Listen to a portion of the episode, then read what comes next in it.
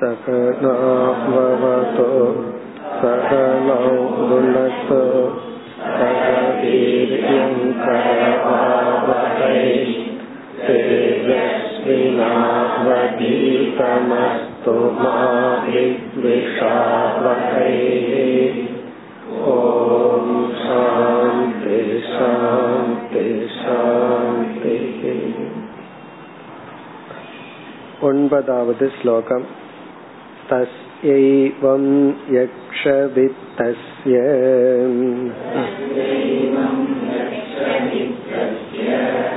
ச்யுதஸ்யோபயலோகதக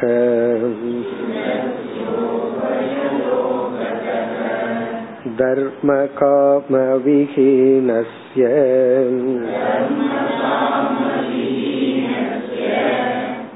க்ருது பஞ்சபாகினக.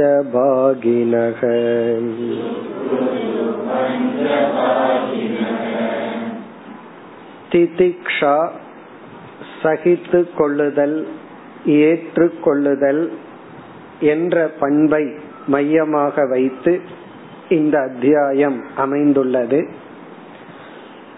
இந்த உலகம் நம்மீது பழி சுமத்தி நமக்கு துயரத்தை கொடுத்து நம்மை இழிவுபடுத்தும் பொழுது, நிந்திக்கும் பொழுது, இவ்விதம் நடப்பதற்கு 2 காரணங்கள் இருக்கலாம். ஒன்று, அந்த விதத்தில் நம்மை நாம் நடத்தி இருப்போம், மற்றவர்கள் பழி சுமத்தும் அளவு நாம் தவறு செய்திருப்போம், தவறாக வாழ்ந்திருப்போம். ஆகவே இந்த உலகம் நம்மை இகழ்ந்து பழி சுமத்தி நமக்கு துயரத்தை கொடுக்கும். இரண்டாவது, நாம் எந்த விதத்திலும் தவறு செய்யாமல் இருந்த போதும் மற்றவர்கள் நம்மை தவறாக புரிந்து கொண்டு நம் மீது பழி சுமத்தி நிந்தனை செய்து நம்மை இகழ்ந்து நமக்கு அவமானத்தை கொடுத்து இருக்கலாம். இப்ப நாம் தவறு செய்திருந்தால் இந்த உலகம் நம்மை அவமதித்து நமக்கு துயரத்தை கொடுத்தால் நம் தவறை நாம் திருத்திக் கொள்ள வேண்டும். நாம் சரியாக இருந்தும் இந்த உலகம் நம்மை அவமதித்து நமக்கு கஷ்டத்தை கொடுத்தால் அங்கு நாம் பொறுத்து கொள்ள வேண்டும், சகித்து கொள்ள வேண்டும். இந்த பண்பை மையமாக வைத்துதான் இந்த முழு அத்தியாயம். இதில் நம்ம ஒரு பகுதியை பிக்ஷு கீதை, சந்நியாசியினுடைய உபதேசம் என்று பார்க்க இருக்கின்றோம். அதற்கு முன் பகவான் ஒருவன் எப்படி வாழ்ந்து சந்நியாசியாக ஆனான் என்ற அந்த பிக்ஷுவனுடைய சரித்திரத்தை கூறி வருகின்றார். சென்ற வகுப்புல பார்த்தோம், ஒருவனுடைய பேக்ரவுண்ட், பின்னணி எல்லா விதத்திலும் நன்கு இருந்தும் அவன் சந்நியாசியா வரலாம், உத்தமனாக இருக்கலாம். ஒரு உத்தமமான சந்நியாசியிடம் போய் கேட்டா ஒரு விதமான சந்நியாசிகள் என்ன பதில் சொல்வார்கள்? எனக்கு பேக்ரவுண்ட் நல்லா இருந்துச்சுன்னு சொல்லுவார்கள். நல்ல தாய், நல்ல தந்தை, நல்ல சூழ்நிலை, நல்ல ஆசிரியர் எல்லாம் கிடைச்சாங்க, அதனால நான் இப்படி வந்தேன்னு சொல்லலாம். இனியொருவரிடம் கேட்டா எனக்கு எல்லாமே ஆப்போசிட்டா இருந்துச்சு, அதனாலதான் வீட்டை விட்டு வந்துட்டேன்னு சொல்லலாம். எல்லாமே மோசமா இருந்ததுனாலதான் எனக்கு வைராகியம் வந்ததுன்னு சொல்லலாம். ஆகவே இன்று நாம எப்படி இருக்கின்றோம்ங்கிறதுக்கு நம்ம உண்மையிலேயே நம் முன் வாழ்ந்தவர்களை காரணம் சொல்ல கூடாது. நம்முடைய சம்ஸ்காரத்தின் அடிப்படையில நம்ம வந்துள்ளோம். இந்த இடத்தில் இருக்கின்ற பிக்ஷு ஆரம்ப காலத்தில் எந்த விதத்திலும் நல்லவராக அவர் வாழவில்லை, எல்லா விதத்திலும் மோசமானவராய் இருந்து பிறகு அவருக்கு கிடைச்ச அனுபவத்தில் அவரே சொல்ல போறார், எனக்கே தெரியல எந்த ஜென்மத்துல என்ன புண்ணியம் பண்ணனோ எனக்கு வைராகியம் ஏற்பட்டு நான் பற்றின்மையை அடைந்து சன்னியாசி ஆனேன்னு சொல்ல போறார். ஆகவே அவருடைய சரித்திரத்தினுடைய ஆரம்ப காலம் ரிஷி மூலம் ஆராய கூடாதுங்கிற மாதிரி காலம். நல்ல மூலமா இருந்தா ஆராய்ந்திரலாம், இவருடைய மூலம் சரியில்லை, அதாவது ஆரம்ப வாழ்க்கை ஒழுக்கமாக இவர் இல்லை. அதத்தான் இப்ப பார்த்து கொண்டு வருகின்றோம். இவர் கோபப்பட்டு மற்றவர்கள் அனைவரையும் ஹிம்சைப்படுத்தி கொண்டு பொருள் ஆசை கொண்டு வாழ்ந்து வந்தார். அப்படி வந்து கொண்டு இருக்கும் பொழுது இவர்களுடைய நிலை என்ன? தஸ்ய ஏவம் யக்ஷவித்தஸ்ய, இவ்விதம் இவருக்கு சாஸ்திரம் கொடுத்த பெயர் வந்து யக்ஷவித்தக. யக்ஷவித்தக என்றால் கருமி. தான் வந்து பணத்தை சம்பாதிப்பான், தனக்கும் மற்றவர்களுக்கும் செலவிடாதவன், பணத்தை காப்பாற்றுபவன் அர்த்தம். வித்தம்னா பணம், யக்ஷன்னா காப்பாற்றுபவன். இவன் வெறும் பணத்தை காப்பாற்றுறவனே தவிர அதை அனுபவிப்பவன் அல்ல. சுதஸ்ய உபயலோகதக, இவனுக்கு இகலோக சுகமும் இல்லை பரலோக சுகமும் இல்லை. தர்ம காம விஹீனஸ்ய, தர்மத்தையும் இவன் சம்பாதிக்கல, இன்பத்தையும் இவன் அனுபவிக்கவில்லை. சுக்ருதுகு பஞ்சபாகினக, 5 விதமான தேவதைகள் இவன் மீது வெறுப்பு கொண்டார்கள், கோபம் கொண்டார்கள். இந்த 5 தேவதைகள் வந்து நாம செய்கின்ற பஞ்சமகா யஜ்ஞம், அந்தந்த யஜ்ஞத்துக்குரிய தேவதைகள் எல்லாம் இவன் மீது வெறுப்பை அடைந்தார்கள். அதாவது இவனுக்கு ஆசீர்வதிக்கவில்லை. அந்த 5 யாருன்னு நம்ம பார்த்தோம். தேவ யஜ்ஞம்ங்கிற இடத்துல இறைவனை வழிபடுவோம், தேவதைகளை வழிபடுவோம். அந்த எல்லா தேவதைகளும் இவனை பார்த்து வெறுப்படைந்தார்கள். ரிஷி யஜ்ஞம், சாஸ்திரத்தை படிக்கிறது, ரிஷிகளை வணங்குதல், குருமார்களை வணங்குதல். அந்த குரு பரம்பரையெல்லாம் நம்ம வணங்கி குரு பரம்பரையினுடைய அனுகிரகமானு நல்லா பிரார்த்தனை பண்றோம். அந்த ரிஷிகள் இவனை நேசிக்கவில்லை, இவன் மீது வெறுப்படைந்தார்கள். 3 பித்ரு யஜ்ஞம், நம் முன் வாழ்ந்த நம்முடைய மூதாதையர்கள், அவர்களும் இவனுடைய நடத்தையை பார்த்து வெறுப்படைந்தார்கள். மனுஷ்ய யஜ்ஞம், இவன் உயிரோடு இருக்கும் போது எந்த மனுஷனுக்கும் உதவி செய்யவில்லை, ஆகவே எல்லா மனிதர்களும் இவன் மீது வெறுப்பை அடைந்தார்கள். பிறகு பூத யஜ்ஞம், உயிரினங்களும் கூட, இவன் வந்தாவே இவனை பார்த்தா மாடும் கூட தலையை திருப்பிட்டு போயிடும். காரணம் என்ன, அந்த அளவுக்கு ஒரு மிருகமும் கூட இவனை பார்த்தா இவனிடத்தில் அன்புடன் வராது, அந்த அளவுக்கு இவன் நடந்து கொண்டான். இப்படி எல்லா ஜீவராசிகள் இவனுக்கு வெறுப்பைத்தான் கொடுத்தார்கள். அந்த அளவு இவன் பணத்தில் ஆசை கொண்டு வாழ்ந்து வந்தான். இனி இவனுடைய கதை எப்படி போகின்றது அடுத்த ஸ்லோகத்தில்.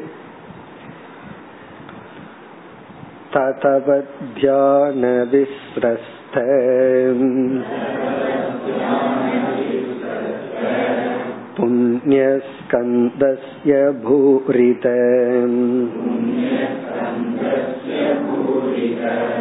அர்த்தோப்யகச்சத் நிதனம்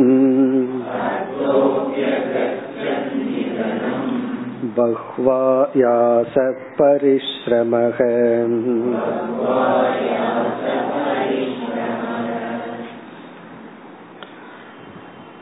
இப்படி வாழ்ந்து வந்து கொண்டிருக்கின்றான். இந்த அவந்தி என்ற தேசத்தில் வாழ்ந்து கொண்டிருக்கின்ற ஒரு பிராமணன். இவனுக்கு வந்து என்ன ஆச்சுன்னா, எவ்வளவு நாள் தான் இப்படி வாழ்ந்துட முடியும்? சுற்றி இருக்கின்ற எல்லா தேவதைகளும் மனுஷங்களும் மிருகங்கள் உட்பட இவனுக்கு வெறுப்பை தான் கொடுத்தார்கள், ஆசீர்வதிக்கவில்லை. இப்ப அதன் விளைவாக இவன் எல்லா விதமான செல்வத்தையும் இழக்க ஆரம்பித்து விடுகின்றான். இவனுடைய ஆட்டத்துக்கு என்ன காரணம்னா பணம் தானே. அந்த பணத்தை இவன் இழக்கின்றான். பணம் வந்து இவன் கையை விட்டு போகுது. இனி அப்படியே வரும் பணம் எப்படி போகுது? அப்படி போனதுக்கு அப்புறம் உறவினர்கள் எல்லாம் எப்படி இவனை விட்டு விலகி செல்கிறார்கள், அதுதான் இவனுக்கு அடுத்த நடக்க போற வாழ்க்கையில சம்பவம்.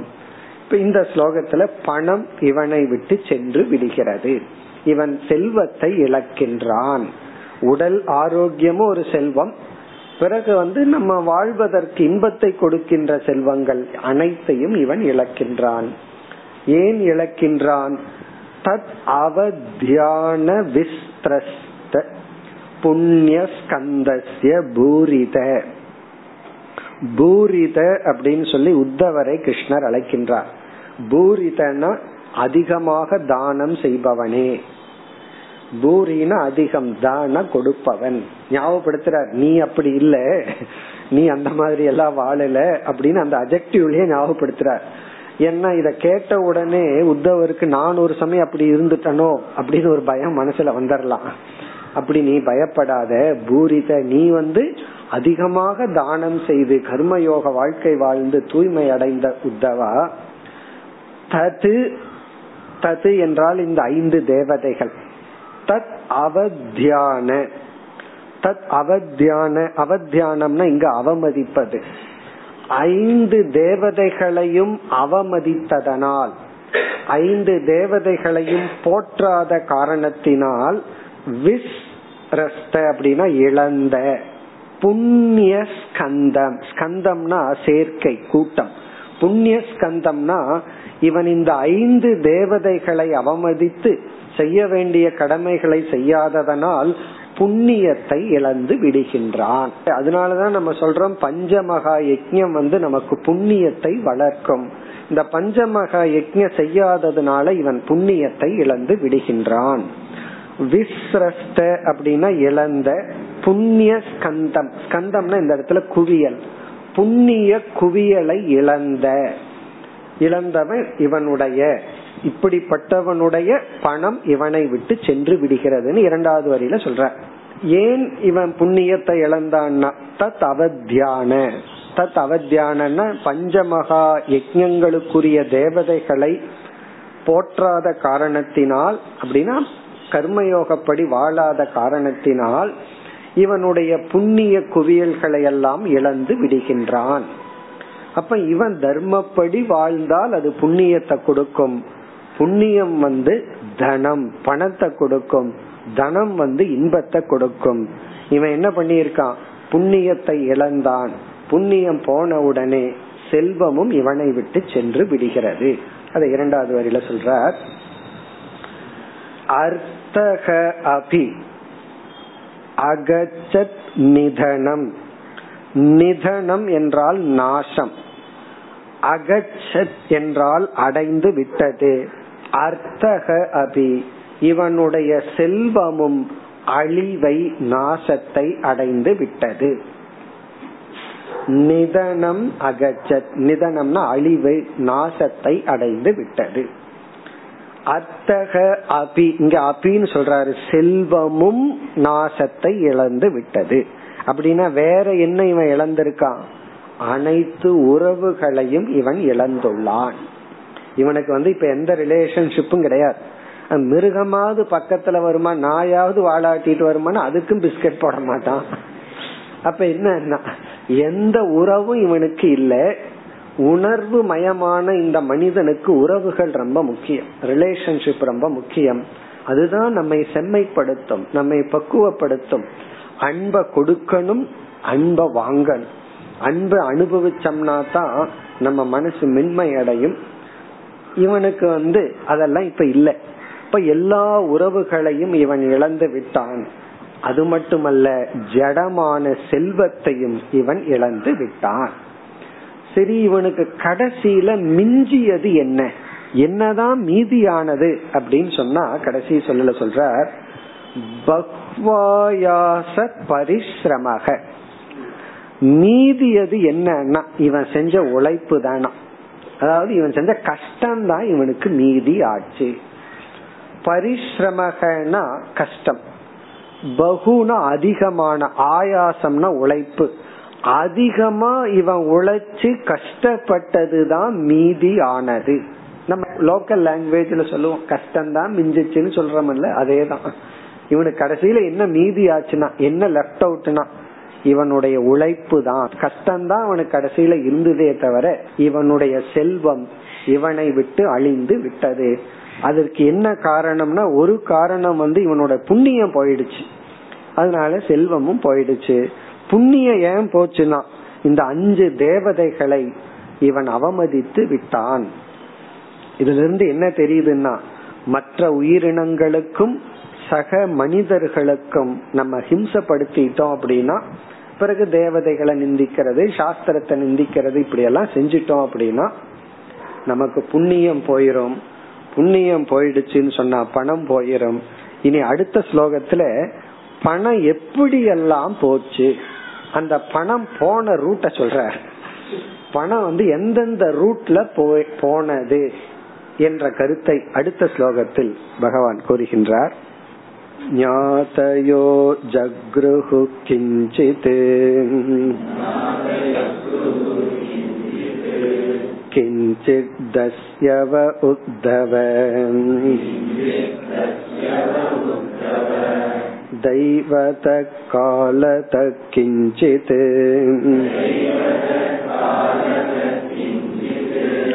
பிரம்ம பந்தோர் நிருபார்த்திவாத்.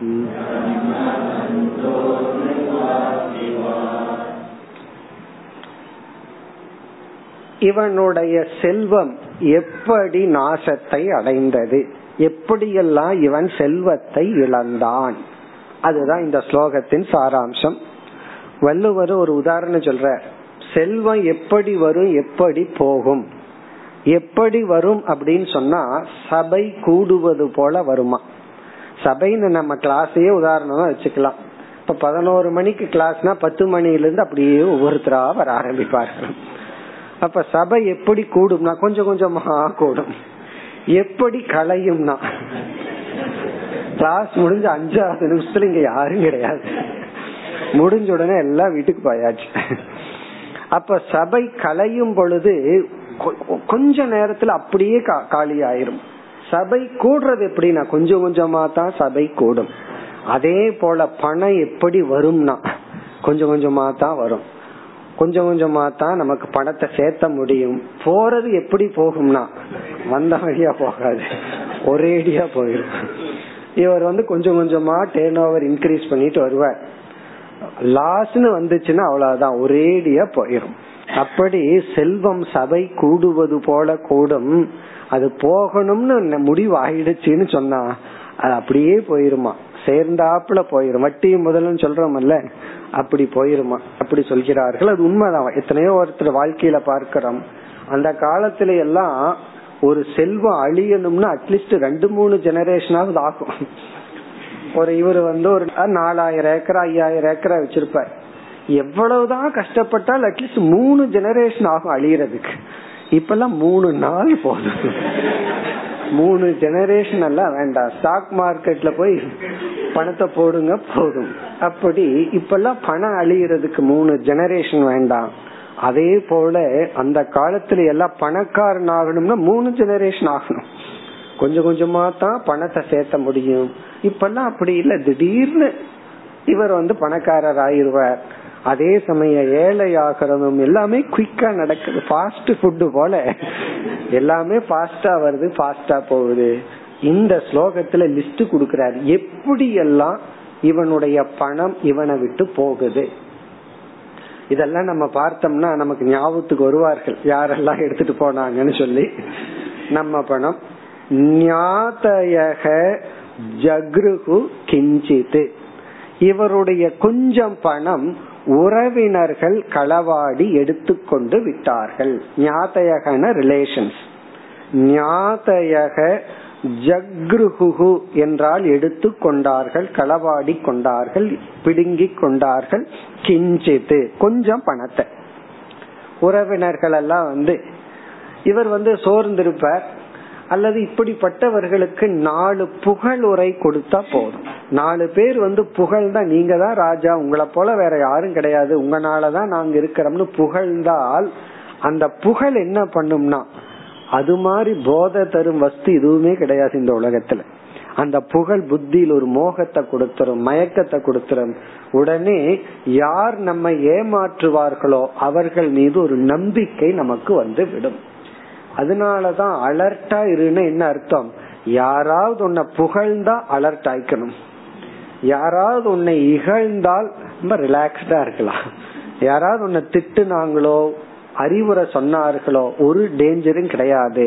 புகழ்ந்தா டேஞ்சர். ஆனா நம்ம சிஸ்டம் தலைகீழா வேலை செய்யும். யாராவது திட்டுனாவோ அறிவுரை சொன்னாவோ கோவம் அலர்ட் ஆயிக்குவோம், யாராவது புகழ்ந்தா அப்படியே மயங்கி விடுவோம். இங்க அப்படி சில ஞாதையாக சில உறவினர்கள் அப்படியே புகழ்ந்து புகழ்ந்து இவருடைய செல்வத்தை அபகரித்து கொண்டார்கள். பிறகு அடுத்தது யார் கொஞ்சம் பணத்தை எடுத்து கொண்டார்கள். கிஞ்சித் தஸ்யவக உத்தவ, ஹே உத்தவ தஸ்யவக, தஸ்யவகன திருடர்கள். திருடர்கள் இவருடைய சில பணத்தை கொஞ்சம் பணத்தை திருடி சென்று விட்டார்கள். தஸ்யவகன திருடர்கள், சில பேர் திருடி கொண்டு சென்று விட்டார்கள். அது எல்லா பணத்தையும் இல்ல, கொஞ்சத்தை திருடர்கள் எடுத்துக்கொண்டார்கள். கொஞ்சத்தை உறவினர்கள், ஆனா அவர்களை திருடர்கள் சொல்ல முடியாது, பகல்ல எடுத்துக்கொண்டார்கள், புகழ்ந்து எடுத்துக்கொண்டார்கள். இனி என்னன்னா தெய்வதக, தெய்வதக கிஞ்சித், தெய்வதகன்னா இயற்கை தெய்வம். இவர் இயற்கையும் தெய்வமும் கொஞ்சம் எடுத்துடுச்சான். எப்படி என்றால் இந்த தீ பிடிக்கிறது, அந்த மாதிரி ஃபயர் ஆக்சிடென்ட், கெட்டு போறது, அந்த மாதிரி. அதான் தெய்வதக. தெய்வதகன்னு தேவதைகள் பார்த்தாங்க, இவன் நமக்கு ஒன்னும் கொடுக்க மாட்டேங்கிறான், ஏதோ கொஞ்சம் ஆகுதியில போட்டுட்டு சாப்பிட்ட வேண்டியது தானே, இவன் ஒண்ணுமே ஆகுதியில கொடுக்க மாட்டான், அதனால என்ன பண்ணுவான், நம்ம ஃபுல்லா உள்ள பூந்துடலாம் அப்படின்னு அந்த அக்னி தேவன் என்ன பண்ணா, எனக்கு ஒழுங்கா கொஞ்சம் கொடுத்துட்டு நீ சாப்பிட்டுருக்கலாம், நான் என்ன பண்ணுவோம் ஃபேக்டரியவே நான் எரிச்சறேன் அப்படின்னு சொல்லி இந்த தீப்பிடித்தல் அல்லது பொருள்கள் அழுகி போறது, மார்க்கெட் டவுன் ஆகிறது, இந்த மாதிரி எல்லாம் தெய்வத்தகன நமக்கு கண்ட்ரோல் பண்ண முடியாத இயற்கையில வர்ற சில அழிவுகள். பூகம்பம் வர்றதா இருக்கலாம் அல்லது சுனாமியா இருக்கலாம். இவர் பிசினஸுக்கு என்ன பண்ணா அழியுமோ அது அந்த நேரத்துல நடக்கும். அப்படி தெய்வதக கிஞ்சித்து. அடுத்தது காலதக கிஞ்சித்து, காலம் பை டைம். இவன் காலத்திலேயே சிலதையெல்லாம் இவன் இழந்து விடுவான். அப்படின்னு என்ன அர்த்தம் அப்படின்னா, இவனுக்கு சரியான நேரத்துல சரியான முடிவெடுத்து அந்த பிசினஸ மாத்துறதோ என்ன பண்ணணுமோ அது பண்ண தெரியாம போயிடும். ஏன்னா அந்த தேவதைகள் எல்லாம் இவனுக்கு அனுகிரகம் செய்ய மாட்டார்கள், புத்திக்குரிய தேவதைகள் யாருமே இவனுக்கு உதவி செய்ய மாட்டார்கள். அப்ப இவன் என்ன பண்ணுவான்னா பை டைம் இவன் லூஸ் பண்ண ஆரம்பிச்சிருவான். எந்த நேரத்துல எந்த முடிவெடுத்து எப்படி பொருளை பாதுகாக்கணும் அதெல்லாம் இவனுக்கு தெரியாம கரெக்டா கொண்டு போய் சிக் பண்ணல போடுவான்னு அர்த்தம். அந்த மாதிரி பண்ணி என்ன பண்ணுவான்னா பை டைம் இவன் பணம் வளரும்னு நினைச்சு கொண்டு போய் போடுவான். பை டைம் என்ன ஆகும்னா இருக்கிறதெல்லாம் இவன் இழந்து விடுவான். பிறகு அடுத்ததுக்கு அடுத்த சொல் பிரம்ம பந்தோகோ நிருபார்த்திவாத். நிருப பார்த்திவாத், நிருபகன மற்ற மனிதர்கள், சுற்றி இருப்பவர்கள், ஊர்ல இருக்கிறவங்க எல்லாம் கொஞ்சம் கொஞ்சம் கிடைச்சது லாபம்னு சொல்லி இவனிடம் இருந்து எடுத்து கொண்டார்கள். பார்த்திவாத் அப்படின்னு சொன்னா ராஜா, கவர்மெண்ட் இவனுடைய சில பொருள்களை எல்லாம் என்ன பண்ணும், லாக்அப்ல வச்சு சீல் வச்சுட்டு போயிருமா. அதாவது கவர்மெண்ட் எடுத்துக்கும். பார்த்திபாத்னு சொன்னா கவர்மெண்ட், ராஜா. இவன் ஏதாவது அதர்மம் பண்ணி இருப்பான், தப்பு பண்ணி இருப்பான், எல்லாமே கொஞ்சம் தப்பு பண்ணா தான் பிசினஸ் பண்ண முடியும். அர்த்த சாஸ்திரத்திலேயே கொஞ்சம் அந்த பிசாசு தன்மை இல்லைன்னா பணம் வளராதுன்னு ஒரு ஸ்லோகம் இருக்கு. அதாவது பைசாசியம் அந்தரேன, பைசாசியம்னா கொஞ்சம் ஏமாத்தணும், கொஞ்சம் ட்ரிக்கியா இருக்கணும், அப்படி இல்லைன்னா பிசினஸ் எல்லாம் பண்ண முடியாதுன்னு அர்த்த சாஸ்திரத்திலேயே சொல்லி இருக்கு. அது அந்த காலத்திலேயே கொஞ்சம் டிப்ளமேட்டிக்கா இருந்துதான் ஆகணும் அப்படின்னு சொல்லி. அப்ப என்ன ஆகும்னா சில பேர் செய்யற தவறு இவனுக்கு நல்ல நேரம் இருந்தா யாருக்கும் தெரியாம போயிரும். சின்ன தப்பு பண்ணிருப்பான், நேரம் நல்லா இருக்காது, நேர கவர்மெண்ட்லயும் 2 கேஸ் பிடிக்கணும்னு வேற இருக்கே, அதுக்கு இவன் மாட்டுவான் கரெக்டா. அப்ப என்ன ஆகும்னா பார்த்திபாத்னு சொன்னா கவர்மெண்ட் டாக்ஸ் ஏதாவது ரீசன் சொல்லி இவனுடைய பணத்தை அபகரித்து கொள்ளும். நிருபகன மற்ற மனிதர்கள் எடுத்து கொள்வார்கள். இப்படி பணம் வர்றதுக்கு ரொம்ப குறைவான ஷார்ட்ஸ், போறதுக்கு எல்லா விதமான ஷார்ட்ஸ் இருக்கு. இப்படி எல்லாம் இவன் செல்வத்தை இழந்தான். இனி என்ன ஆச்சுன்னா செல்வத்தை இழந்தா இப்படி இருக்கும். அதாவது ஒரு ஏழைய விட செல்வந்தன் தான் யோசிச்சு பார்த்தோம் அப்படின்னா அதிகமான பயத்துடன் இன்செக்யூரிட்டியோட இருப்பான். இவன் ஒரு ஏழையா இருக்கும்போது ஏன் செல்வத்தை அடையணும்னு ரொம்ப முயற்சி பண்றான்னா ஒரு பாதுகாப்பு இன்மை. ஏன்னா இவன் பாக்குறான் பணம் இருக்கிறவனுக்கு எல்லாமே நடக்குது, ஹாஸ்பிட்டலுக்கு போலாம், கார் இருக்கு, உறவினர்கள் இருக்கிறாங்க. அப்ப இவன் என்ன நினைக்கிறான், பணம் ரொம்ப இருந்துட்டா எனக்கு எல்லா செக்யூரிட்டியும் கிடைக்கும், இன்பமும் கிடைக்கும், பாதுகாப்பும் கிடைக்கும். அப்போ ஒரு இன்செக்யூர் பர்சனா இருக்க வேண்டாம், ஒரு பாதுகாப்புடன் இருக்கலாம்னு நினைச்சு பணத்தை அடையறான். ஆனால் உண்மை என்ன ரகசியம், இதுதான் தேவ ரகசியம் சொல்றது. இதத்தான் பகவான் நமக்கு கொடுக்காம வச்சிருக்காரு. இந்த ரகசியம் என்னன்னா பணம் வர வர அந்த பணம், சூழ்நிலை, லக்ஸுரி, பொருள்கள், இதுக்கெல்லாம் இவன் முற்றிலும் அடிமையாகி இருப்பான். ஏழையா இருக்கிறவன் அவனால ரோட்ல படுத்து தூங்க முடியும். ரொம்ப பணம் வந்துட்டா தூங்குறதுக்கு எத்தனை நிபந்தனை இருக்கு தெரியுமா? இத்தனை கண்டிஷன் இருந்தா தான் அவனால தூங்க முடியும். ஆனா பணமே இல்லாதவனுக்கு ஒரு கண்டிஷன் வேண்டாம், கண்ணை மூடணும் அவ்வளவுதான் தூங்கிடுவான். சில சமயம் கண்ணை விழிச்சுட்டே கூட தூங்குவான். ஆனா பணம் வர வர, வசதிகள் வர வர எத்தனையோ நிபந்தனைகள். அப்ப இவன் மைண்டுக்கு இவ்வளவு வசதிகளும் செல்வங்களும் இருந்தாதான் நான் சர்வைவ் ஆவன்னு தெரிஞ்சிடும். அப்போ ஒரு பாதுகாப்பின்மை அதிகரிச்சிடும். அந்த பணம் நம்ம விட்டு போகுங்கிற புத்தி வேற இருக்கு. ஆகவே பொருள் அதிகரிக்க அதிகரிக்க செக்யூரிட்டி அதிகமாகும்னு நம்ம நினைக்கிறோம். உண்மையிலேயே இன்செக்யூரிட்டி அதிகமாகுது. இப்ப இவனுடைய மனநிலை என்ன, அது அடுத்த ஸ்லோகத்துல சொல்ற. இந்த மாதிரி பணம் போன உடனே இவனுக்கு என்ன ஆயிற்று, இவனுடைய நிலை என்ன? ச ஏவம் த்ரவிமே நஷ்டே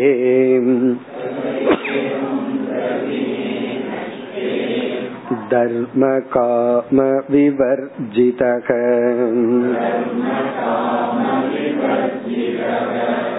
உபேக்ஷிதஸ்ச ஸ்வஜனைஹி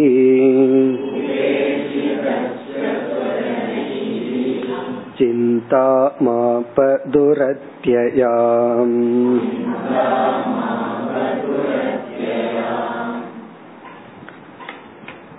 சக ஏவம் திரவினே நஷ்டே. சக அவனுக்கு, இவ்விதம் திரவினே நஷ்டே, திரவினம்னா செல்வம், நஷ்டம்னா நஷ்டம் அடைந்தவுடன், இவனுடைய செல்வங்கள் எல்லாம் இவனை விட்டு சென்றவுடன். பின்னாடி சொல்ல போறான், முதல்ல புலம்ப போறான், ஐயோ பணம் போயிடுச்சே பணம் போயிடுச்சேன்னு.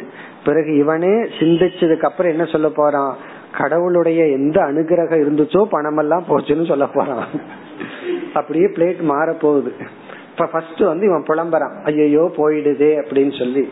பிறகு சந்தோஷத்துல சொல்லுவான், ஐயோ போயிடுதேன்னு சொல்லி சந்தோஷமா பிறகு சொல்ல போறான். அது வேற விஷயம். இப்ப புலம்பல் ஆரம்பம் ஆகின்றது. திரவினே நஷ்டே தர்ம காம விவர்ஜிதக. அதாவது இவனுக்கு பணம் போன உடனே இவனிடத்தில் இருந்து வேறு இரண்டும் சென்று விட்டது. என்னவா? தர்ம காமக, அதாவது காமம்னா இன்பம்.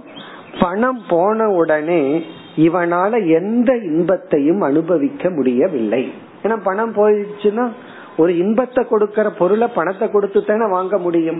ஆகவே இவனிடத்துல பணம் இல்லை, எந்த இன்பத்திற்குரிய பொருளையும் கொடுத்து வாங்கி இவனுக்கு இன்பம் இல்லை. இப்ப காம விவர்ஜிதக. பிறகு இனி ஒன்னு முக்கியமா பகவான் சொல்றார், இவனுக்கு பணம் போயிட்டதுனால இவன் தர்மமும் செய்ய முடியாது. ஏன்னா பணம் இருந்தா தானே தர்மம் பண்ணி புண்ணியத்தை சேர்த்திக்க முடியும். ஆகவே இவனுக்கு செல்வம் இவனை விட்டு சென்றவுடன் இவனால் தர்மமும் இவனிடத்தில் இல்லை. எப்படி தர்மத்தை சம்பாதிக்கிறது? இந்த இடத்துல பணம் வெல்த் அப்படின்னா, அறிவு ஒரு வெல்த், ஆரோக்கியம் ஒரு வெல்த், உழைப்பு ஒரு வெல்த், பிறகு நம்ம கிட்ட இருக்கிற பணமும் ஒரு வெல்த் தான். அதெல்லாம் போயிட்டு எப்படி நம்ம தர்மம் பண்ண முடியும்? ஒருவருக்கு 90 வயசு ஆச்சு, அவர் என்ன புதுசா புண்ணியத்தை பண்ணிட முடியும்? ஏற்கனவே பண்ணி வச்சிருந்தா அதை வச்சுட்டு தான் வாழ முடியுமே தவிர, இவர் யாருக்காவது சேவை பண்ணி புண்ணியத்தை சம்பாதிக்க முடியுமா? இவருக்கு 4 பேர் சேவை பண்ண வேண்டிய ஸ்டேஜ்ல இவர் இருக்கார். இவர் எப்படி புண்ணியத்தை பண்ண முடியும்? அல்லது ஏதாவது உபாசனை பண்ணலாம், தியானம் பண்ணலாம்னா மனசு அந்த அளவுக்கு சக்தியுடன் இல்லை, பணமும் தன் கையில இல்லை. அப்படி தர்ம விஹீனசிய, மேற்கொண்டும் இவரால் எந்த தர்மத்தையும் புண்ணியத்தையும் சேர்க்க முடியாத நிலையை அடைந்தார். சரி, இன்பத்தை அடையலாம்னா இன்பத்துக்கான சூழ்நிலை இவளுக்கு இல்லை. இனி உறவினர்கள் என்ன ஆனார்கள்னா, உபேக்ஷிதக ஸ்வஜனைஹி. இது அடுத்த ரியாலிட்டி. ஸ்வஜனைஹி, சுற்றி இருக்கின்ற சுற்றத்தார், நண்பர்கள், உறவினர்கள். ஸ்வஜனைஹி உபேக்ஷிதகனா அவர்கள் இவனை கண்டுகொள்ளவில்லை, இவனை விட்டு விலகி கொண்டார்கள். உபேக்ஷிதகன கண்டுக்காம போயிட்டாங்க, விலகி கொண்டார்கள். ஸ்வஜனைஹி உபேக்ஷிதகன அப்படியே கண்டுக்காம போயிட்டார்கள். இப்ப இவ்வளவு நாள என்ன நினைச்சிட்டு இருந்தான் இவன், மக்கள் எல்லாம் தன்னிடத்துல வரும்போது ஏதோ தன்னை நேசிக்கிறதா நினைச்சிட்டு இருந்தான். இப்பதான் இவனுக்கு உண்மை தெரியுது, நேசிச்சது என்னை அல்ல, என்னிடத்தில் இருக்கின்ற வீட்டில் இருக்கிற பொருள்கள் அல்லது எங்கிட்ட இருக்கிற பணத்தை தான் இவர்கள் நேசித்தார்கள். இவனுக்கு கிடைக்கிற எக்ஸ்ட்ரா மதிப்பெல்லாம் இவனுக்குன்னு நினைச்சிட்டு இருந்தான். அந்த சல்யூட் எல்லாம் பணத்துக்கு தான், எனக்கு அல்ல அப்படிங்கறது இப்பதான் இவனுக்கு புரிகின்றது. உபேட்சிதகன அவர்கள் இவனை விட்டு விலகி சென்று விட்டார்கள். அதாவது 4 பேர்த்த அன்ப வாங்கணும்னா பணம் இருந்தா 4 பேர் வருவாங்கன்னு.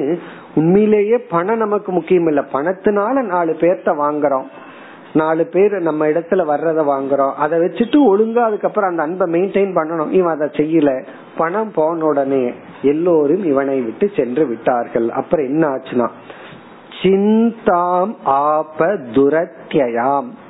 துரத்யாம்னா இவனால் இவனை வெளிவர முடியாத, தாண்ட முடியாத சிந்தாம் துயரத்தை, குழப்பத்தை, வேதனையை அடைந்தான்.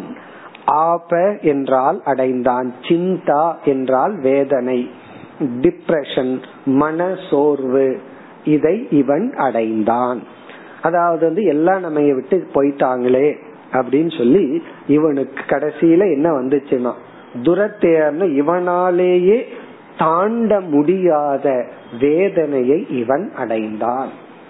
இதுவரைக்கும் வேதனைப்படுத்தி கொண்டிருந்தான், இப்பொழுது இவனை யாருமே வேதனைப்படுத்தல, சந்தோஷமா இருக்குன்னு இவனை விட்டுட்டு போயிருக்காங்க, அவ்வளவுதான். அதுவே இவனுக்கு போதும் வேதனைப்படுவதற்காக. இவனுக்கு இப்பொழுது யாரும் இல்லை. இனி அடுத்த ஸ்லோகத்தில் மீண்டும் விளக்கப்படுகிறது. தஸ்யைவம் த்யாயதோ தீர்க்கம்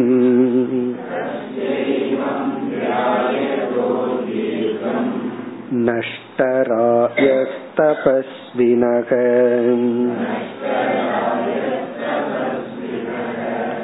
கித்யதோ பாஷ்பகண்டஸ்ய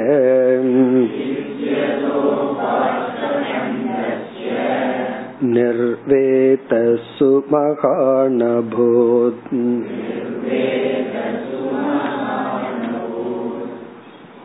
தஸ்ய ஏவம் த்யாயதஹ தீர்க்கம். இவ்விதம் அதிக காலம் வேதனைப்பட்டு கொண்டு, உள்ளே வருத்தப்பட்டு கொண்டு, துயரப்பட்டு கொண்டிருந்த இவனுக்கு, தீர்க்கம்னா அதிக காலம், தியாயதகனா இதையவே நினைச்சிட்டு வேதனைப்பட்டு கொண்டிருந்த தஸ்ய அவனுக்கு. அதாவது நம்ம வாழ்க்கையில வர்ற அனுபவங்கள் நமக்கு அறிவை கொடுப்பதில்லை. அந்த அனுபவங்களை நாம் ஆராயும் பொழுதுதான் நமக்கு அறிவு ஏற்படும். அனுபவமே அறிவை கொடுக்கிறதா இருந்தா அறிவையும் வயதையும் டேலி பண்ணிடலாம். உனக்கு எவ்வளவு அறிவுன்னு எவ்வளவு வயசுன்னு கேட்டு, அந்த இவ்வளவு வயசுன்னு உனக்கு இவ்வளவு அனுபவம் இருக்கு, இவ்வளவு அறிவு இருக்குன்னு நம்ம டேலி பண்ணலாம். ஆனா நம்ம ஆப்போசிட்டா பாக்கிறோம்.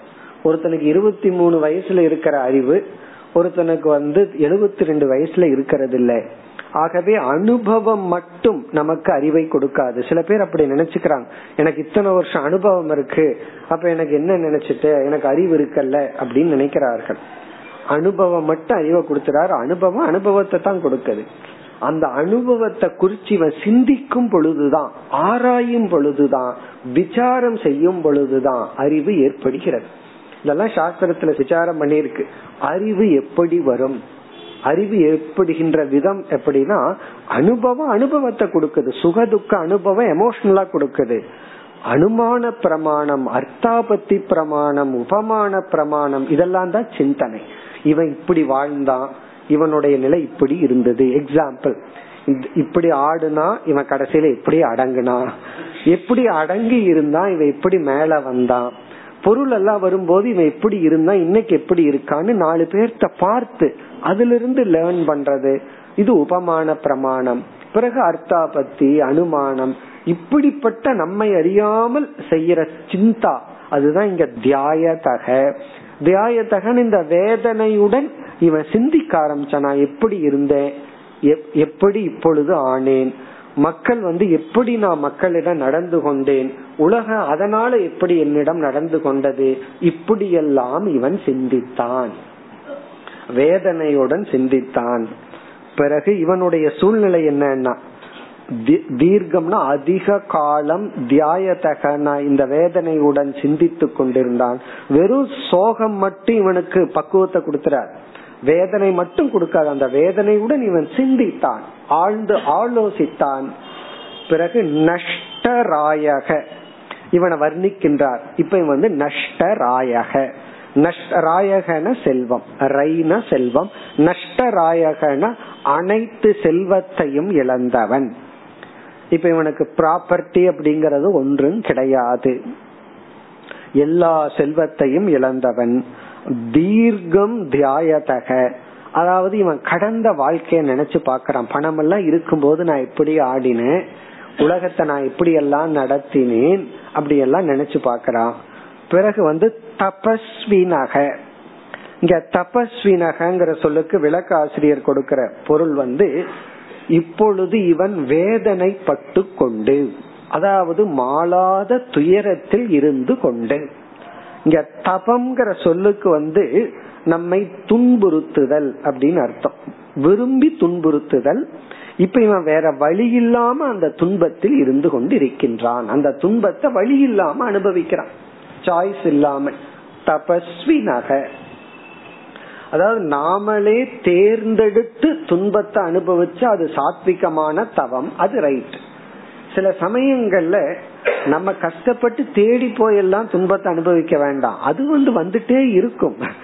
அதை நம்ம அனுபவிக்கும், சாய்ஸ் இல்லாம அனுபவிக்கும் பொழுதும் கூட நம்ம அதை அந்த துயரத்தை ஏற்றுக்கொண்டு அனுபவித்து கொண்டு சிந்தித்து கொண்டிருந்தால் அதுவும் ஒரு விதமான தவம் தான்.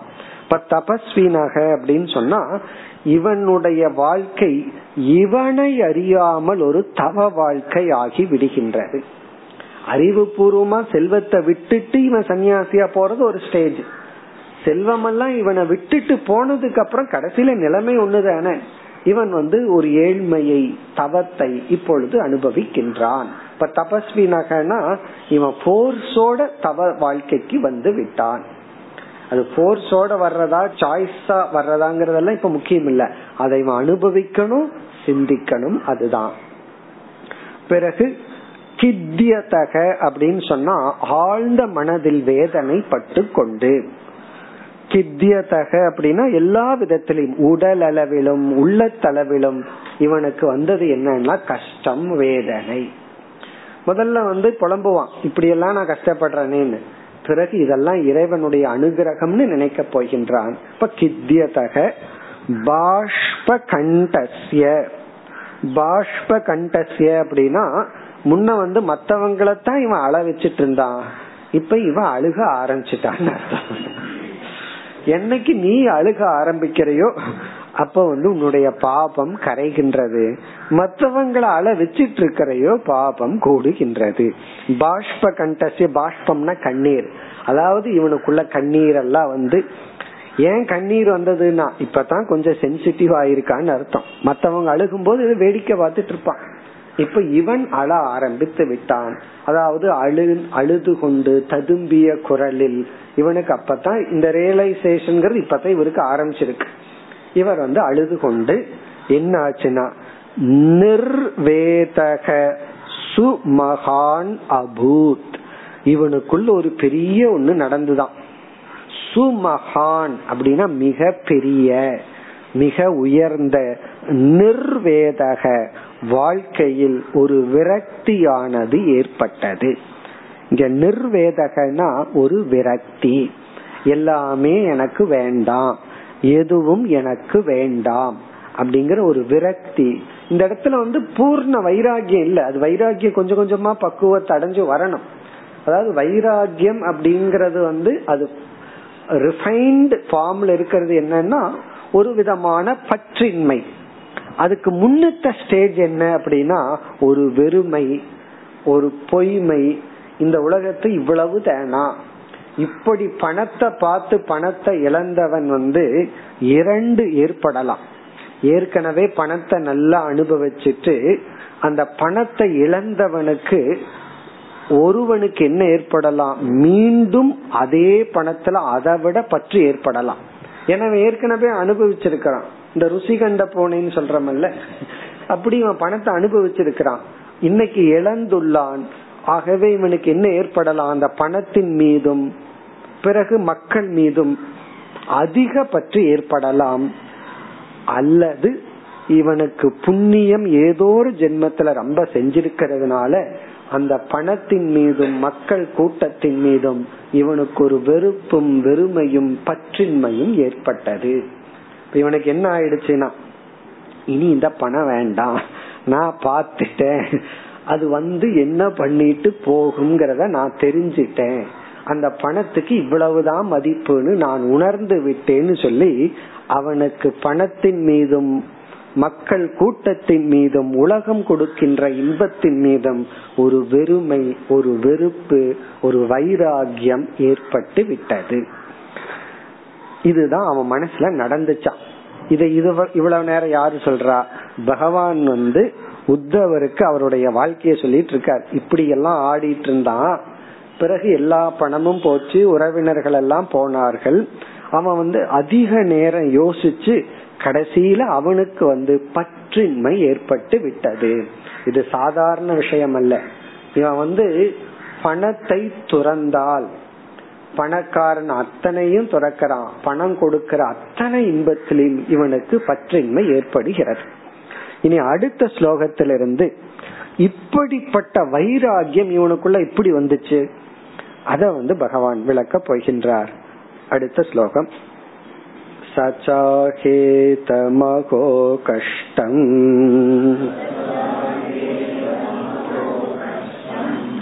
விருதாத்மா மேனுதாபிதக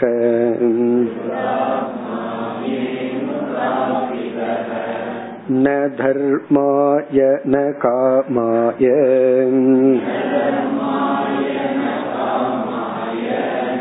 யஸ்யார்த்தாயாஸ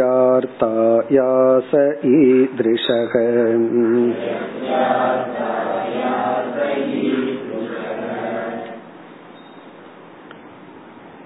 இந்த 14வது ஸ்லோகத்திலிருந்து 30வது ஸ்லோகம் வரை, 14லிருந்து 30வது ஸ்லோகம் வரை இந்த பிராமணனுடைய திங்கிங், அவனுடைய எண்ணம், எப்படியெல்லாம் அவன் யோசிச்சு இந்த வைராகியத்தை அடைந்தான், அவனுடைய சிந்தனை பிரகாரம் அவன் எப்படியெல்லாம் யோசிச்சான் அப்படின்னு பகவான் சொல்றார். இப்ப இந்த ஸ்லோகம் எல்லாமே இவனுடைய சிந்தனை, லவுட் திங்கிங் அப்படின்னு சொல்றது. டீச்சிங்கே ஒரு லட்சணம் சொல்லுவார்கள், ஒரு டீச்சர் வந்து டீச் பண்ணும்போது என்ன ஆட்டிடியூட்ல டீச் பண்ணணும்னா, நான் வந்து ஐ ஆம் டூயிங் லவுட் திங்கிங் அப்படின்னு பண்ணணுமா, நான் எனக்கே சிந்திச்சுக்கிறேன், கொஞ்சம் சத்தமா சிந்திக்கிறேன், அதனால 4 பேர் கேக்குறாங்க, அவ்வளவுதான். நான் யாரு மத்தவங்களுக்கு உபதேசம் பண்றதுக்கு? சோ நான் யாருக்கு எந்த அறிவையும் கொடுக்கல, உபதேசம் பண்ணல, நான் கொஞ்சம் சத்தமா சிந்திச்சிட்டு இருக்கிறேன், அந்த சத்தத்தை 4 பேர் கேட்கிறார்கள். அதே போல இது லவுடு திங்கிங். அதாவது பகவான் வந்து தியாயதக தீர்க்கம்னு சொன்னார். இவன் அதிக காலம் சிந்தித்து வைராகியத்தை அடைந்தான். சரி, என்ன சிந்திச்சான், அவன் எப்படி எல்லாம் சிந்திச்சான், அவனுக்குள்ள என்ன என்ன ஓட்டங்கள் நடந்தது, அதத்தான் இந்த ஸ்லோகத்துல சொல்றான். ஆகவே இது ஒரு கொட்டேஷன் போல, இந்த 14 இந்த ஸ்லோகத்திலிருந்து 30வது ஸ்லோகம் வரைக்கும் அவனுடைய திங்கிங், அவனுடைய சிந்தனை, என்னெல்லாம் நினைச்சு பார்த்தான். சிலதெல்லாம் நம்ம நினைச்சு பார்த்ததா அப்படியே இருக்கும், இருந்தா சந்தோஷம். இப்படி எல்லாம் நினைச்சு பார்த்தான். நினைச்சு பார்த்து இவனுக்கு ஒரு பற்றின்மை, வைராகியம் ஏற்பட்டது. அதுல பார்த்தோம்னா ஃபர்ஸ்ட் ஃபேஸ் எப்படின்னா ஒரு புலம்பல் தான், ஐயோ இப்படி அப்படி கஷ்டம் வந்துடுது அப்படின்னு சொல்லி நான் ஏன் என்ன இப்படி தன்னையே வெறுத்து கொள்வான். பிறகு வந்து யோசிப்பான், கடவுள் என்ன அனுகிரகம் பண்ணியிருக்கார், எனக்கு இப்படி ஒரு அனுபவத்தை கொடுத்து, நஷ்டத்தை கொடுத்து, அறிவை கொடுத்து, அப்ப நான் ஏதோ ஜென்மத்துல பகவானுடைய அனுகிரகத்தினாலதான் எனக்கு இப்படி ஒரு சிந்தனை பக்குவம் வந்துச்சு, பிறகு நான் சம்பாதிச்ச அனைத்து சொத்துக்கும் ஒரு வேல்யூ இருக்குன்னு உணர போறான். என்ன வேல்யூனா வைராகியம். ஒரு வைராகியம் எனக்கு ஒண்ணு வந்ததுன்னா அது இந்த சொத்துக்குனுடைய பலன்னு சொல்லி அவனுடைய திங்கிங். இந்த திங்கிங் முடிஞ்ச உடனே பகவான் சிலதெல்லாம் சொல்லி அதுக்கப்புறம் இவர் சன்னியாசம் எடுத்துக்கொண்டார். பிறகு சன்னியாசம் எடுத்துக்கொண்டதுக்கு அப்புறம் உலகம் எப்படி இவரை அவமதிச்சது, அதற்கப்புறம் அதை எப்படி இந்த பக்குவத்தோட சந்திச்சார்னு சொல்லி பிறகு இவருடைய டீச்சிங், இவர் என்ன சொன்னார், அதுதான் பிக்ஷு கீதா. அந்த கீதை வர்றதுக்கு இன்னும் கொஞ்சம் நேரம் இருக்கு. அதற்கு முன்னாடி இவர் எப்படி எல்லாம் சிந்தித்தார், அந்த சிந்தனா பிரகாரம் அத பகவான் அறிமுகப்படுத்துறார். சகஜ ஆக இதம், சகஜ ஆக இதம், அவன் இவ்விதம் தனக்குள் கூறிக்கொண்டான். ஆகனா அவன் பேசினான், கூறினான், அப்படியே அவனுக்குள்ள புலம்பி கொண்டான், அவனுக்குள்ள இந்த மாதிரி எல்லாம் அவன் யோசிச்சான். இதம், அப்ப இதுக்கு இது கொட்டேஷன் போல, சக அவன் இவ்விதம் சிந்தித்தான் கூறிக்கொண்டான். யார்கிட்டயாவது பேசினா இப்படி புலம்பி இருப்பான், யாரு இல்லையா அவனுக்குள்ளேயே இப்படி சிந்தித்து கொண்டான். இனி இவனுடைய சிந்தனா பிரகாரம் என்ன, இதெல்லாம் தான் நமக்கு ரொம்ப முக்கியம். இப்படி எல்லாம் அவன் சிந்திச்சதுனாலதான் கடைசியில மீண்டும் அந்த பணத்தின் மீது அவனுக்கு பற்று வரவில்லை. இல்லைன்னா ஒரு பொருளை நம்ம கொஞ்ச நாள் அனுபவிச்சுட்டு இழந்தோம் அப்படின்னா நமக்கு அந்த பொருள் மீது அதை விட 100 மடங்கு பற்று வரும். ஏன்னா நம்ம அதை அனுபவிச்சிருக்கோம், அந்த இன்பம் நமக்கு தெரியும், யூட்டிலிட்டி நமக்கு தெரியும். அதை விடுத்துட்டு இவனுக்கு அதன் மீது வைராகியம் வந்திருக்குன்னா இவன் இந்த மாதிரி எல்லாம் சிந்திச்சதுனாலதான். மிக அழகான திங்கிங். இதெல்லாம் நமக்கு இப்ப கொஞ்சம் தேவை, எஸ்பெஷலி ஃபேமிலி லைஃப்ல இருக்கும் போது, பணத்தை சம்பாரிச்சுட்டு இருக்கும் போது பணத்துக்கு இவ்வளவுதான் வேல்யூ அப்படின்னு புரிஞ்சுட்டு சம்பாதிக்கணும். இல்ல அப்படின்னா பணம் தான் லட்சியம்னு இருந்தோம் அப்படின்னா நம்ம ஒரு மிஷினா மாறிடுவோம். என்னன்னா பணம் சம்பாதிக்கிற மிஷின், அதை எடுத்துட்டு போற மிஷின் அடுத்த ஜெனரேஷன். ஏடிஎம் அடுத்த ஜெனரேஷன். நம்ம சேகரிச்சு சேகரிச்சு வச்சுக்குவோம், அடுத்த ஜெனரேஷன் உள்ள காயினை போட்டு போட்டு எடுத்துட்டு போயிட்டு இருக்கும். அததான் என்ன எப்படி எல்லாம் சிந்திச்சான். அவர் சொல்றார், அகோ கஷ்டம் விருதாத்மா மே அனுதாபிதக. அகோ நம்ம தமிழ்ல ஐயோன்னு சொல்றோமே, அது சமஸ்கிருதத்துல அகோ. இந்த அகோ அப்படிங்கிற வார்த்தைக்கு எத்தனையோ அர்த்தங்கள் இருக்கு. அதாவது ஆச்சரியமா இருக்கும்போது அகோன்னு சொல்லலாம். நம்ம ஐயோங்கிறது எல்லா இடத்துலயும் சொல்லுவோம். ஒருத்தர் நல்லா வடை சாப்பிட்டார், அவருக்கு ரொம்ப பிடிச்சிருக்குது, ஐயோ நல்லா இருக்குதுங்க. வடை சாப்பிடும் போது ஐயோ நல்லா இருக்குன்னு சொல்லலாம். மிளகாய கடிச்சிட்டாலும் உடனே ஐயோன்னு சொல்லலாம். அப்படி கஷ்டம் வந்தாலும் ஐயோன்னு சொல்லலாம், நல்லா இருந்தாலும் ஐயோன்னு சொல்லலாம். இவர் கஷ்டத்துல புலம்புறார், ஆகோ ஐயோ ஐயோ கஷ்டம். இது சமஸ்கிருத வார்த்தை, தமிழ்ல பயன்படுத்துறோம். கஷ்டம் கஷ்டம்னு சொல்றமே அதே வார்த்தை தான் கஷ்டம். கஷ்டம்னா பெயின்ஃபுல். கஷ்டத்துக்கு டிரான்ஸ்லேஷன் சொல்ல வேண்டியது இல்லை. கஷ்டம், ஐயோ கஷ்டமா இருந்தது. விருதா, விருதா அப்படின்னா எந்த ஒரு பயனும் இல்லாமல், வித்தவுட் எனி ரிசல்ட், எந்த ஒரு யூட்டிலிட்டி பிரயோஜனம் இல்லாமல், மே ஆத்மா அனுதாபிதாக, மே என்னுடைய, இதை நினைக்கிறான், இப்படி எல்லாம் நினைச்சு பாக்குறான்.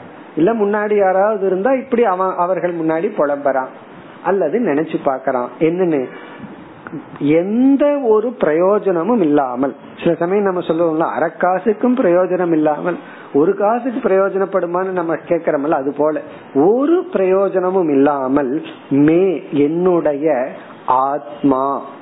இங்க ஆத்மாங்கிற சொல்லுக்கு உடலும் மனமும், என்னுடைய உடல் மனம், என்னுடைய ஜீவிதம், என்னுடைய வாழ்க்கையே அனுதாபிதக.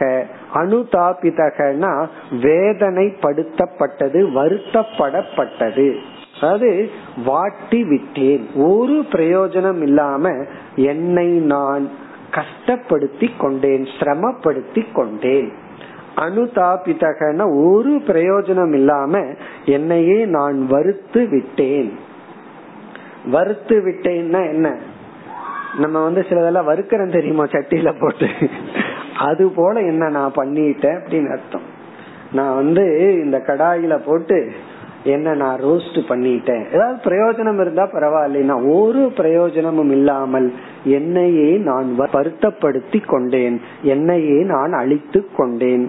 சரி, என்னுடைய வாழ்க்கை எதுக்காவது பிரயோஜனப்பட்டதா சொல்றான், ந தர்மாய ந காமாய. நான் இவ்வளவு கஷ்டப்பட்டு பணம் சம்பாரிச்சனே, அந்த பணத்தை வச்சு ஏதாவது தர்மம் பண்ணனா இவன் நினைப்பான, இல்ல ந தர்மாய, நான் ஒரு தர்மமும் செய்யவில்லை. என்னுடைய சிரமம், என்னுடைய கஷ்டத்துல பணம் வந்துச்சு, அந்த பணத்தை நான் தர்மத்துக்காக பயன்படுத்தவே இல்லை, நான் எந்த தர்மத்துக்காகவும் பயன்படுத்தல. அப்படின்னா யாருக்காவது ஒரு பிரயோஜனப்படுறதுக்காக செஞ்சனா கிடையாது. சரி, எனக்காவது இன்பத்தை கொடுத்துட்டனா அதுவும் இல்ல. ந காமாய, நான் என்னையும் திருப்தி படுத்தல, மற்றவர்களையும் நான் திருப்தி படுத்தவில்லை. இதெல்லாம் வேதாந்திக் திங்கிங். என்னைக்கு ஜஸ்டிஃபை பண்ணிட்டு இல்ல நான் இத்தனை தர்மம் பண்ணிருக்கேன் அத்தனை தர்மம் பண்ணிருக்கிறேன்னு சொல்லிட்டு இருக்கிறோமோ அது வரைக்கும் வேதாந்தம் கிடையாது. என்னைக்கு ஆமா நான் தப்பு பண்ணிட்டேன், நான் யாருக்கு எந்த நல்லதும் பண்ணல, எனக்கே நான் நல்லது பண்ணிக்கல, இப்படி எல்லாம் சிந்திக்க ஆரம்பிக்கிறோமோ அப்பொழுதுதான் நம்ம ஆன்மீகத்துக்குள்ள வந்திருக்கிறோம்னு அர்த்தம். என்னைக்கு ஜஸ்டிஃபை பண்ணிட்டு நான் நல்லதுதானே பண்ணேன், என்ன பெரிய தப்பு பண்ணிட்டேன், இவர் 4 கொலை பண்ணிருப்பாரு, என்ன பெருசா பண்ணிட்டேன் பாரு, அப்படி எல்லா அதர்மம் பண்ணிட்டு நான் ஒன்னும் பெருசா பண்ணலையே, அவனை விடவா இவனை விடவான்னு கம்பேர் பண்ணிட்டு இருந்தோம்னா முன்னேற்றம் கிடையாது. இவர் இவரையே நொந்து கொள்கின்றார். தன்னையே நொந்து கொள்வதுதான் ஃபர்ஸ்ட் ஸ்டேஜ். அப்படியே இருக்க கூடாது, ஃபர்ஸ்ட் ஸ்டேஜ்ல அப்படித்தான் இருக்கணும். ஃபர்ஸ்ட் நம்மையே நம்ம நொந்து கொள்ளணும், அதத்தான் செய்கிறார். நான் இவ்வளவு என்னையே நான் வருத்தி கொண்டேன், என்னையே நான் கஷ்டப்படுத்திட்டேன். சரி, இந்த கஷ்டப்படுத்தி ஏதாவது நல்லது பண்ணிருக்கிறனா, தர்மம் பண்ணிருக்கிறனா, தர்மாய ந காமாய, எனக்கு நான் எந்த விதத்திலயும் சந்தோஷத்தை எனக்கே நான் கொடுத்துக்கல. பிறகு யஸ்ய அர்த்த ஆயாசக ஈத்ரிஷக, யஸ்ய இப்படிப்பட்ட என்னுடைய, இவர் யஸ்யன்னு சொன்னே கண்ணாடியில பார்த்து சொல்ற மாதிரி இப்படிப்பட்ட நீ இருக்கிறையே, உன்னுடைய அர்த்த ஆயாசக, அர்த்தனா பணம், ஆயாசகனா பணத்தை அடைய செய்த முயற்சி, ஆயாசகன முயற்சி. நீ இவ்வளவு கஷ்டப்பட்டு பணத்தை சம்பாரிச்சு சேர்த்து வச்சையே, உன்னுடைய பணத்தை சம்பாதிக்கப்பட்ட அந்த கஷ்டம் எல்லாம் இருக்கே, ஈதிருஷக ஆயாசக இப்படிப்பட்ட கஷ்டம் இருக்கே, இது தர்மத்துக்காகவும் பயன்படல, உன்னுடைய சந்தோஷத்துக்காகவும் பயன்படுத்தல, வெறும் வருத்திட்டது தான் மிச்சம். கடைசியில என்ன ஆச்சுன்னா உன்னை நீ கஷ்டப்படுத்திட்டே தவிர வேற என்ன நீ இந்த பணத்தினால அடைஞ்ச, பணத்தை சம்பாரிச்ச, பணத்துக்கான முயற்சி பண்ணின, ஆனா அந்த முயற்சி எந்த விதத்திலும் உனக்கோ மற்றவர்களுக்கோ ஒரு பிரயோஜனமாகவும் இல்லை. இப்படி சிந்திக்க ஆரம்பிக்கிறார். நம்ம என்னைக்கு இப்படி சிந்திக்க ஆரம்பிக்கிறோமோ அப்ப நம்ம ஆன்மீகத்துக்குள்ள அப்படியே நுழைய ஆரம்பிக்கிறோம்னு அர்த்தம். பாப்போம் இவருடைய சிந்தனைக்குள்ளேயே போவோம். அடுத்தது எப்படி சிந்திக்கின்றார், ாத்மோபாய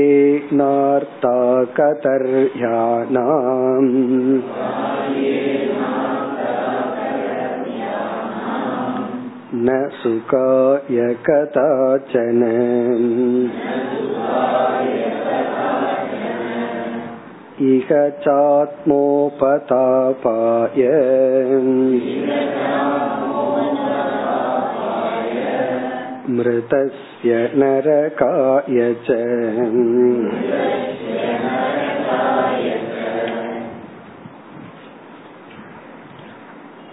அனுபவத்திலிருந்து ஒரு அறிவுடன் இப்பொழுது பேசுகின்றார்.